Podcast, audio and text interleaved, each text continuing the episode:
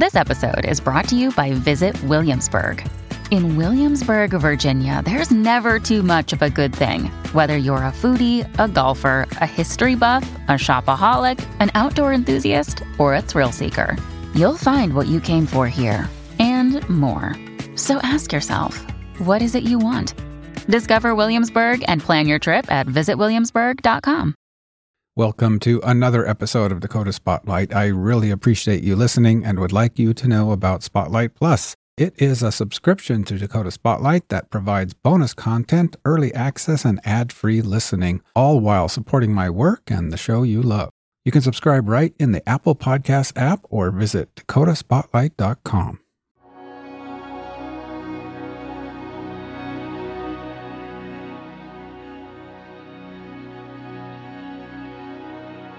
You're listening to Dakota Spotlight. My name is James Wolner. This is episode six of the Mandan murders. A mass murderer remains on the run. Four people were found dead inside a property management company. And then we got a call that they wanted us to go down to the police station. The victims have been identified as Robert Fakler, age 52, Adam Fuehrer, age 42, Lois Cobb, age 45, and William Cobb, age 50. When I heard that, I just I dropped and I was in my kitchen. I dropped to my knees. You know, my first thoughts were like, how am I going to do this? Overwhelmed in disbelief, like I didn't know how to even move. Then from there, we got to figure, okay, where's it go from here? Being able to have somebody arrested and charged within like a matter of three days, that was huge. Chad Isaak is being ordered to serve four consecutive life sentences in prison, one for each of the people he killed. The man convicted of killing four people in Mandan three years ago is dead from self inflicted injuries.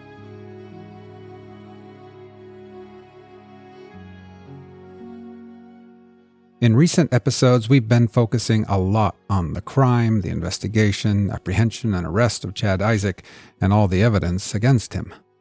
This week, we're going to do something else. We're going to get to know Bill and Lois Cobb a little better.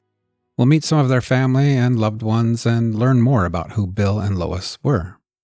We will also learn a bit about how their loved ones have coped with all of this during the last four years and they even offer some words of wisdom or advice for others who may have to go through something similar. I want to make sure I thank RJR and the Cobb family for helping me get a hold of some video that you'll be hearing about in this episode. Bill Cobb was once an Elvis Presley impersonator, and I was fortunate enough to get some footage from some of his shows back in the mid 2000s. You'll hear some of that too in this episode. Again, thanks to the folks at RJR and the Cobb family for allowing me to use the audio. Now, let's get to know Bill and Lois Cobb a little better.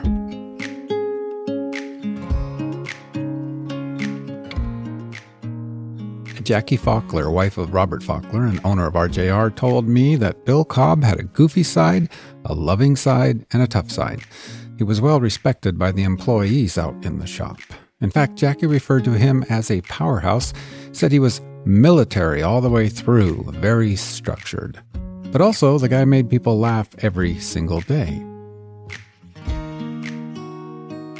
I would learn that a lot of people at RJR had that same view of Bill Cobb.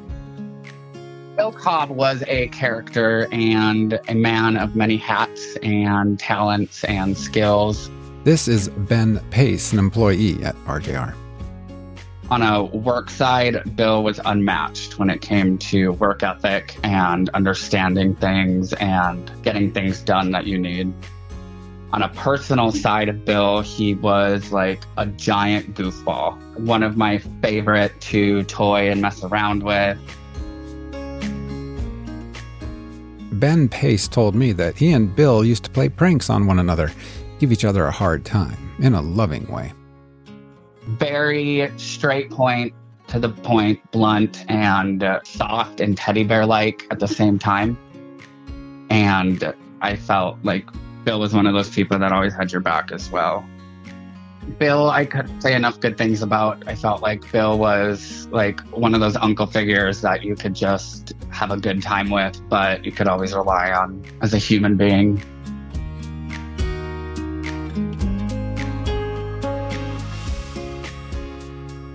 Bill Cobb was a huge, huge Elvis Presley fan.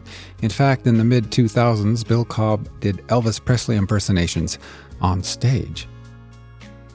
When Ben Pace caught wind of this while working at RJR, he couldn't resist the temptation to give Bill a hard time about it. You know, tease him a bit. Google searched his old Elvis impressions and found a video of it copied the video, and then played it when Bill came into work one morning. In fact, here is a snippet from that video. This is Bill Cobb's voice during his Elvis show.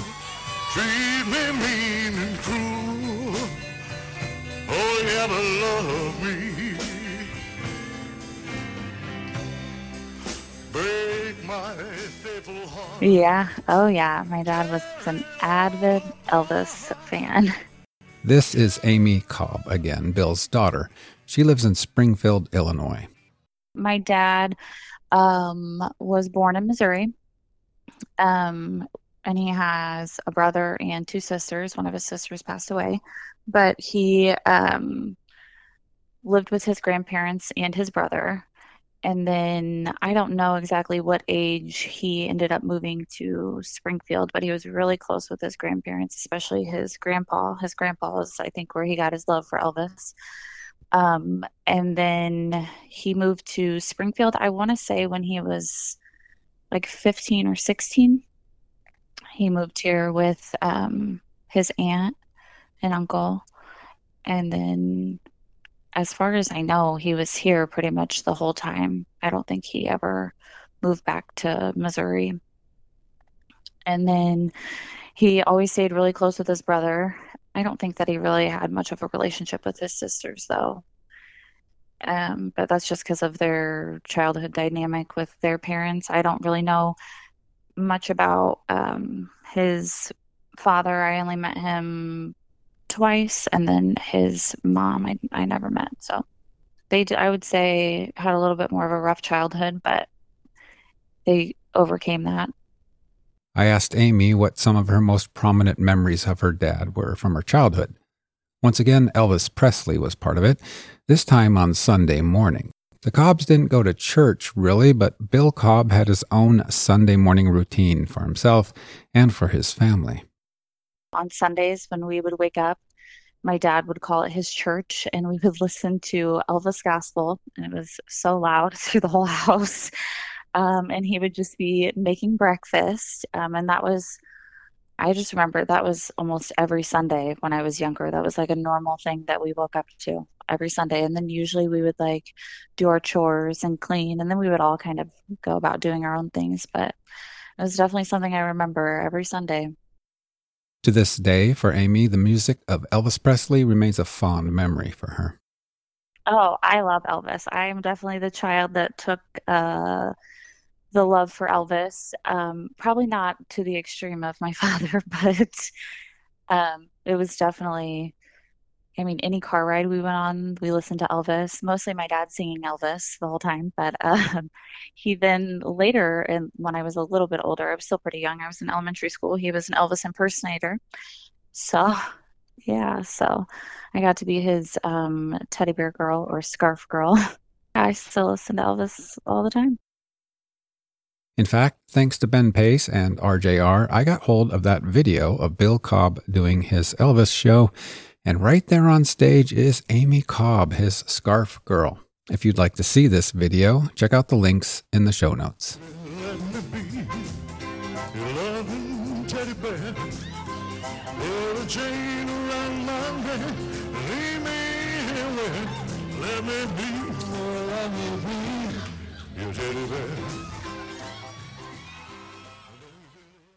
Hello, dear listener. This is James, host of Dakota Spotlight, inviting you to subscribe to Spotlight Plus.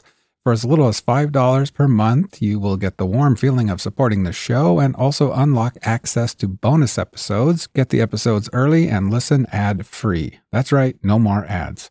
Apple users can subscribe to Spotlight Plus Standard right in the Apple Podcasts app. If you want to dive deeper and get even more exclusive benefits, subscribe to Spotlight Plus Premium or Spotlight Plus Ultimate. Go to dakotaspotlight.com for more details. In 1987, at the age of 19, Bill Cobb joined the U.S. Army. Bill was stationed in Germany, and joining him there was his first wife, Lisa Henderson. When they returned to the U.S. and Illinois, they had two kids first a son, Tyler, and then Amy. This marriage did not prevail, however. The couple separated and eventually divorced. Bill and Lois met in 2008, and Bill proposed to her on the steps of Graceland, the home of Elvis Presley. They were married in 2010. And so, who was Bill Cobb, according to his daughter, Amy? He, I always like thought of him as like a, a teddy bear. He, but like on the outside, he seemed like really stern to everybody. he was definitely a tough love kind of guy, um, but he always joked. He, I, if you talk to anybody, he always that's like that was his thing. He made jokes about everything. he was always, I feel like, a pretty genuine person, but he was always super straightforward. He was just direct, and he he he told it how it was or how he felt it was my dad and I had a great relationship, but just not as great as it was when I got older. You know what I'm saying? I saw, I had a different perspective on things, like his views and values, those kinds of things. Um, as I got older, I realized, you know, as far as um, he just wanted to work hard for uh, like a, a humbling life. You know what I mean? Like they just, both him and my stepmom, they worked very hard to manage their money and like things that maybe weren't instilled in them when they were younger and they had to change as they were older. They they just wanted like a simple but happy life you know? Like those were the things that were important to them. Like uh, the kids they were important to them. They had a dog that was by far very important to them. Her name was presley and so that was their baby because we were all grown up and older and so that was she was really important to them. Um, i just think like just honestly like them having a simple life was just simple, happy. That's that was what was important to them, especially as they were they weren't old, but as they were getting older.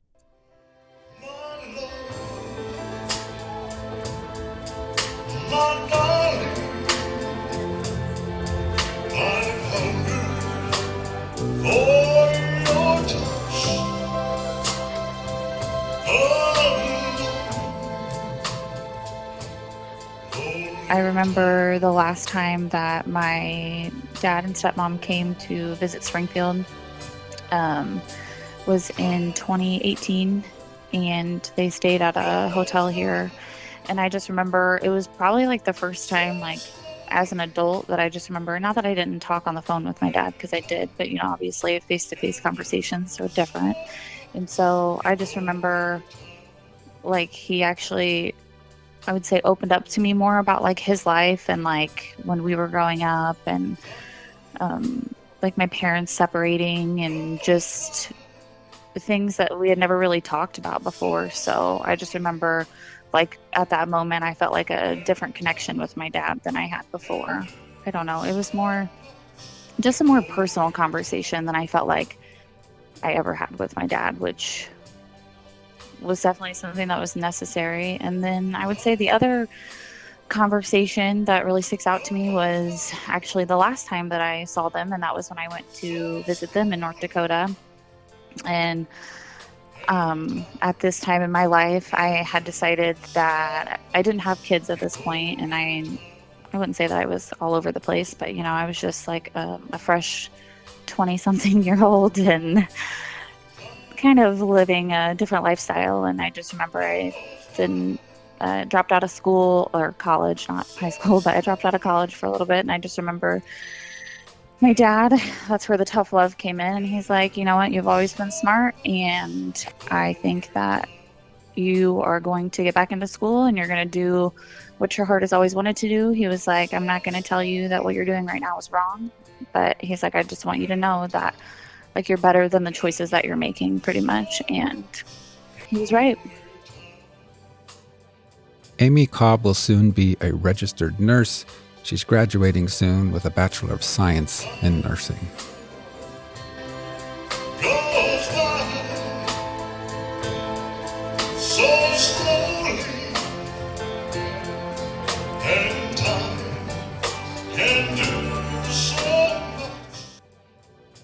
We'll be right back after this.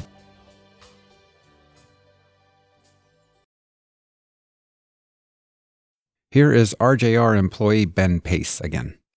Lois was like the Southern Belle, ray of sunshine, um, like mama figure. We called her Mama Lolo. Lois was just one of those people where you'd run to on the Monday morning and tell her everything that happened and giggle with her. And she would either scold you or giggle. Very much a motherly scolding. Benjamin, why would you do that? She was one of those people that you just couldn't wait to be around. I always think of uh, her singing You Are My Sunshine through the office and her cackle and here is Lois' daughter, Brianne. I'm 29 years old. I have three kids, um, two girls and a boy. I am currently employed at the YMCA in, in their daycare facility, um, which I absolutely love. I love working with kids. Um, my goal is to one day be a preschool teacher. I have so many memories with my mom. She was always such a big part of my life. Brianne started gymnastics at an early age. She began competing at the age of five. And I ended up qualifying for the competitive team. And my mom always supported me through that. She went to almost every single meet that she possibly could. She was always there for all my state and my nationals. She was very supportive. She loved us.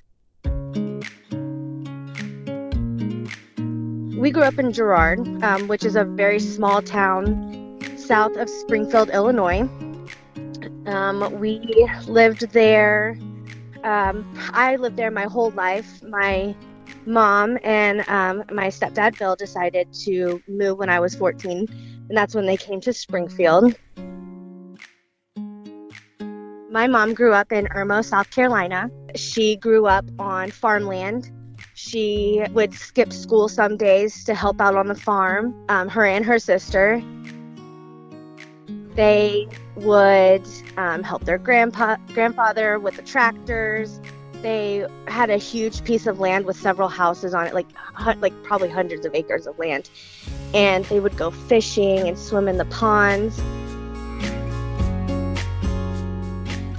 But the one story that I've I've remembered of my mom telling was her and her sister and her cousins used to roll down a really big hill in a tire like a big tractor tire they would put they would squeeze their bodies in it and one of them would roll them down the hill and they would just go crazy I asked Brianne if she had any idea of what kind of teenage life her mom had had. As far as I knew, my mom was kind of boring. She just was a farm girl her forever until she turned. Um, I think she was. She had just turned 18, and she met my dad. And my dad was from Illinois, and he they had a summer together, and um, they. Uh, my dad went back home to Illinois and couldn't stop thinking about my mom, so he called her and asked her to marry him. And she, at 18 years old, left home and came to Illinois, and um, they mar- they got married in July of '93. She loved her kids. We were all for her priority. She absolutely loved her grandchildren. She loved being a grandma. Um, she when she wasn't spending time with her kids, she was working so that she could make memories with us. When she moved to North Dakota, we would call often. You could, you just, you just knew that she loved her babies. And it didn't matter whether they were step babies, full blood babies, grandbabies, adult babies. She loved all of us so much.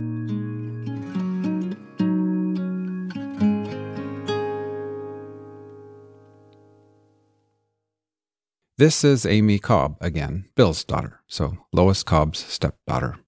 My parents had separated, and then when my my dad and my stepmom got together, um, I would say honestly, at first, my relationship with Lois was a little rocky, but that's because I was a teenage girl.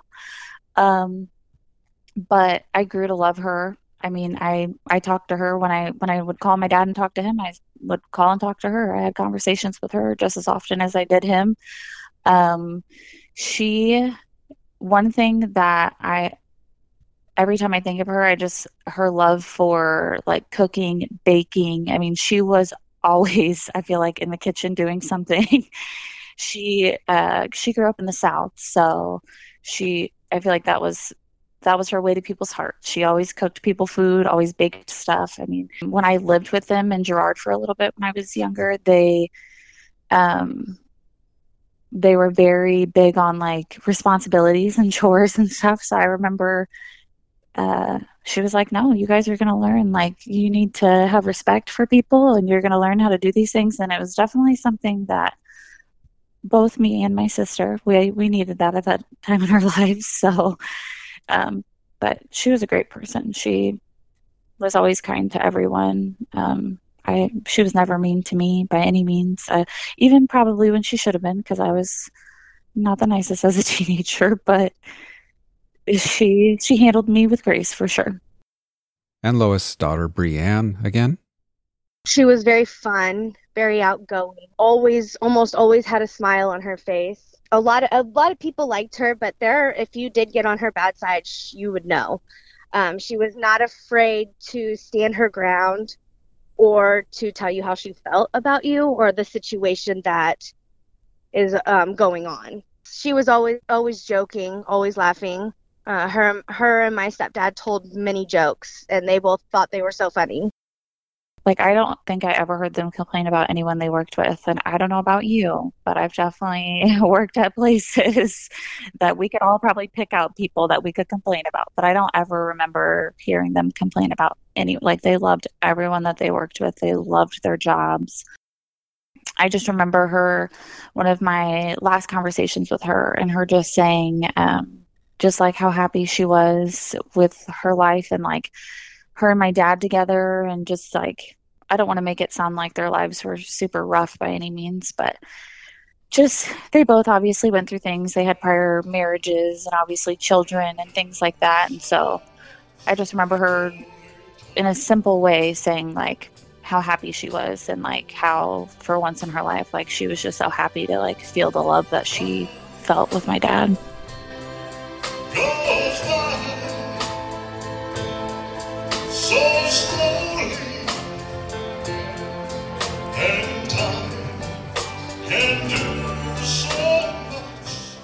I asked Brianne if she had any specific memories of conversations with her mother, Lois, anything that stands out to her to this day. Um, I, I have two of them that I'm thinking of, and um, they're not from my childhood, they're from my children's childhood.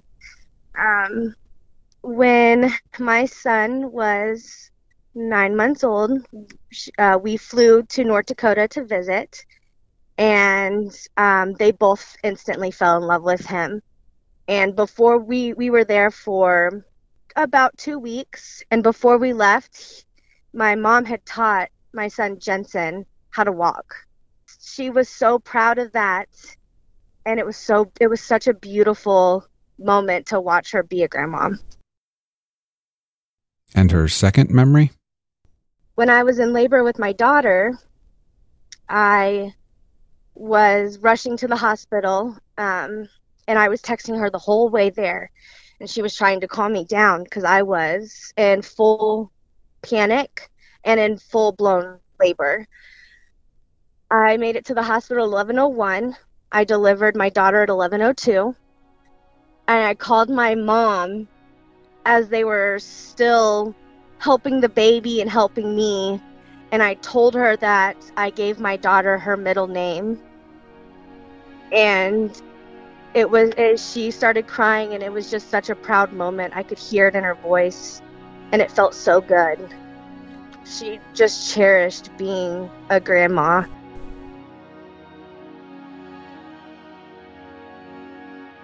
After the murders at RJR, Bill and Lois' families traveled to North Dakota.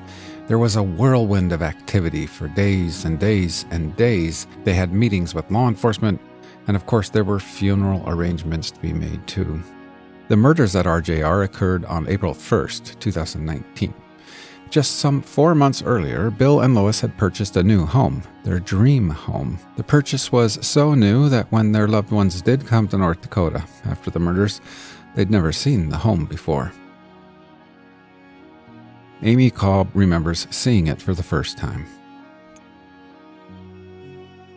This beautiful country house, and it felt like it was literally in the middle of nowhere because it was. And, um, but I just remember walking in the door and it was like, I think that was probably the hardest for all of us, honestly, was walking in the door and just seeing like their half drink coffee or like, first we were just taking in like their new house, you know, like they were so excited about moving there. They had just moved there in like December, so they hadn't even lived there a full four months at this point. And I just remember like when we went in their room, um, like my mom's side of the bed, she had like her pajamas like nicely folded and put on her nightstand, and then like my dad's side just had like his pajamas on the floor and like his water from the night before and like a candy wrapper and like it was just like the normal like you know your day to day things that you don't think of because you think you're coming home. I felt like that was probably the saddest part of actually going to North Dakota besides dealing with the yeah, the meetings, the detectives and the funeral home and just all of that. I asked Brianne and Amy what they missed most about their parents and also what would they say to them now if they could. Honestly, I think about this often. I do talk to my dad pretty often actually. Um, not to sound crazy, I, I go out to their gravesite and talk to them, and or I just sit at home and talk to them. Um, honestly, I feel like a big portion that I would talk to, honestly, both of them is just um, how much more I understand now that I have kids of my own. I miss our phone calls. She would call me, I would call her and sometimes we would talk for five minutes and sometimes we would talk for hours and it didn't matter what time of day it was we always answered each other's phone calls um, i would probably talk to him about nursing school because it pretty much consumes my life besides having children so um, i don't know i honestly think about it all the time like what i would talk to them about and i just feel like some of it's just like the day to day stuff. Like, I see something that makes me think of him, and I'm like, oh, my dad would love that, or oh my god, my dad would think that person's stupid. like, just so many things. She would send me goofy text messages, and I would Snapchat her pictures and videos of my kids, and we would FaceTime and just laugh. And I miss her laugh. I miss her laugh so much. I don't think that there's anything I could say to her if I had the opportunity. I just want to hear her laugh. I miss that laugh. It was so funny and so contagious. If she started laughing, everybody in the room was going to laugh. I don't know that it would be limited to just one thing or another. I think it would just be a combination of like my life currently and there's certain times that um, I need a little bit more tough love and that was my dad was that person for that. I don't know. I feel like the conversation would probably never end.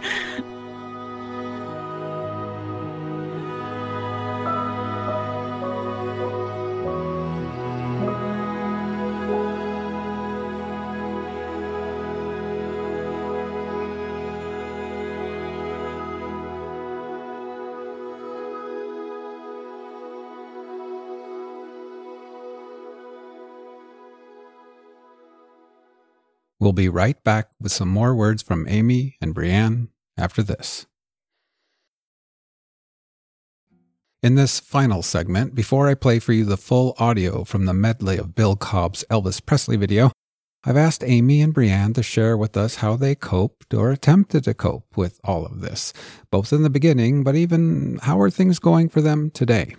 I also asked them if they had any advice or words of wisdom for others who might have to go through something like this. Here is Brianne again. That day plays over in my head more often than I wish. Brianne told me she went to a grievance counselor the day after she learned her parents had been murdered. She cried so hard and so continuously that she finally vomited. It was just, I'd been crying so much, I couldn't stop. I couldn't catch my breath. And as I think we probably all know, even if it sometimes feels better to throw up, no matter why that is happening, Brianne's journey into dealing with this horrific murder of her parents was just beginning. Um, I was diagnosed with PTSD because I could, I for the longest time I couldn't go inside buildings. I couldn't go to work. I couldn't leave my kids. Um, I'm getting there. I'm slowly getting there. I'm just working on being out in public again and just kind of trying to get back to my life. It's been four years and I'm still damaged from that day. And Amy Cobb. Definitely, this entire tragedy changed my perspective on life completely. And some days I'm thankful for it. Some days uh, it makes me angry. I don't like to leave my house in a, a messy manner because I do like sometimes have a fear. What if I don't come home? You know, like things happen all the time, and obviously I I'm well aware of that. It's now or never. I don't know. I don't feel like I've ever really been a mean person, but I definitely feel like I pay more attention to what I say to people or like how I say things to people because I think about like what if that's the last time I talk to them. Oh, tomorrow will be It's now or never. Sometimes I feel like that sucks. in a simple way, it sucks to feel that way because, in a way, it like robs me of living in the moment. But it does make me more aware of things. Like the last time I talked to my parents before, I talked to them the Saturday before they were killed, you know, like, and so like that conversation, I think about that all the time. And what advice or words of wisdom do these two young, brave women have for others who might have to go through something like this? Don't hold back on the emotions. Let them go. Let them do what they're going to do the more you hide how you feel, the harder it's going to be. I was in denial a lot.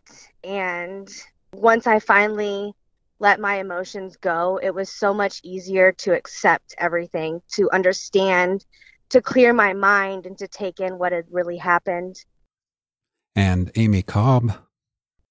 I would probably say just rely on your people. Like, you're going to have people who are there for you and you're going to feel like you're a burden, but you're not. Yeah, I would just say, you know, let let people help you out while you're in this dark moment. Another thing is in the moment and you like the shock takes a while to wear off, but like you still want to try to feel the emotions because um for a while, I tried not to. They passed away in April, and I found out I was pregnant in June. So while I was first finding out I was pregnant, I felt like I couldn't feel stress or be like have any emotions or anything like that because I was scared that I would like lose my baby. So I would just say, you know, like it's okay to go to therapy. It's okay to talk to people. It's also okay to not talk to people we had a lot of people that reached out to us for a long time and sometimes I felt guilty to not want to, but you have to like you have to take care of yourself and you have to allow people to help you take care of yourself. I would also say that it doesn't get easier. You just get used to it. And with that, time will heal as far as the other families involved, kind of, I just wanted to say to them because I feel like we all kind of used to be more in contact than we are now, um, just because you know life happens. And but like, I just want them to know that I do think about them every day, and I am really thankful for all that they've done for all of us. Um, and just. I don't really know. Just my heart is with them um, because we all went through the same situation, but we're all like different perspectives as daughters and sons and wives and things like that. I just just wanted to say that my heart is with them and that I do think about them every day. We all came together and we were all there for each other and supported each other and we all helped each other get through this and we still do. We all still communicate even if it's not as often as we were.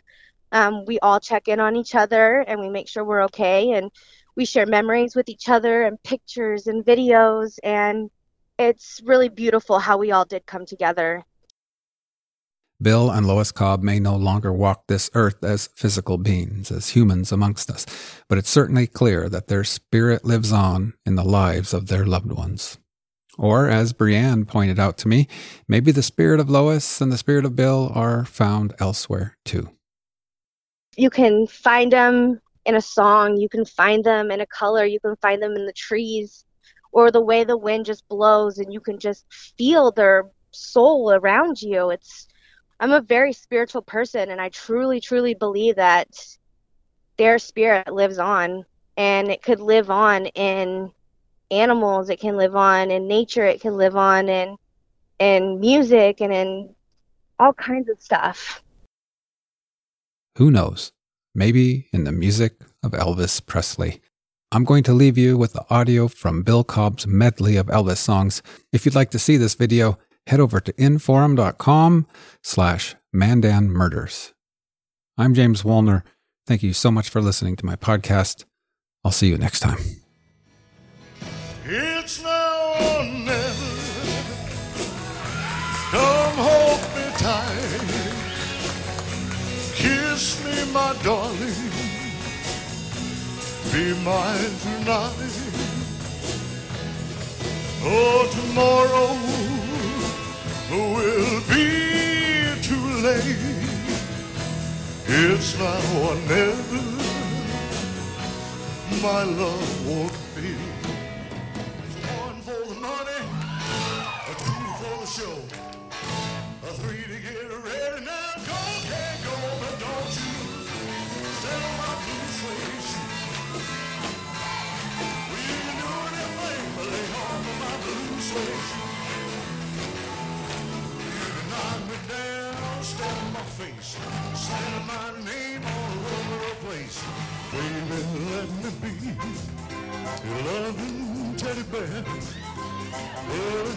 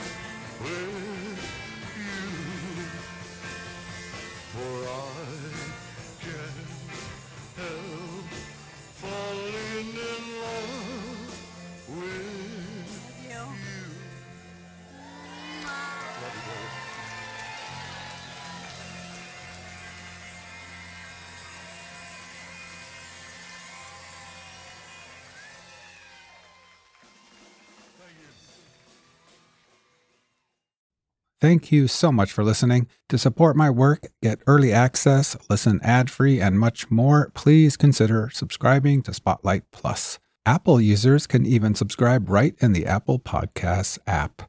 Learn more about Spotlight Plus at dakotaspotlight.com.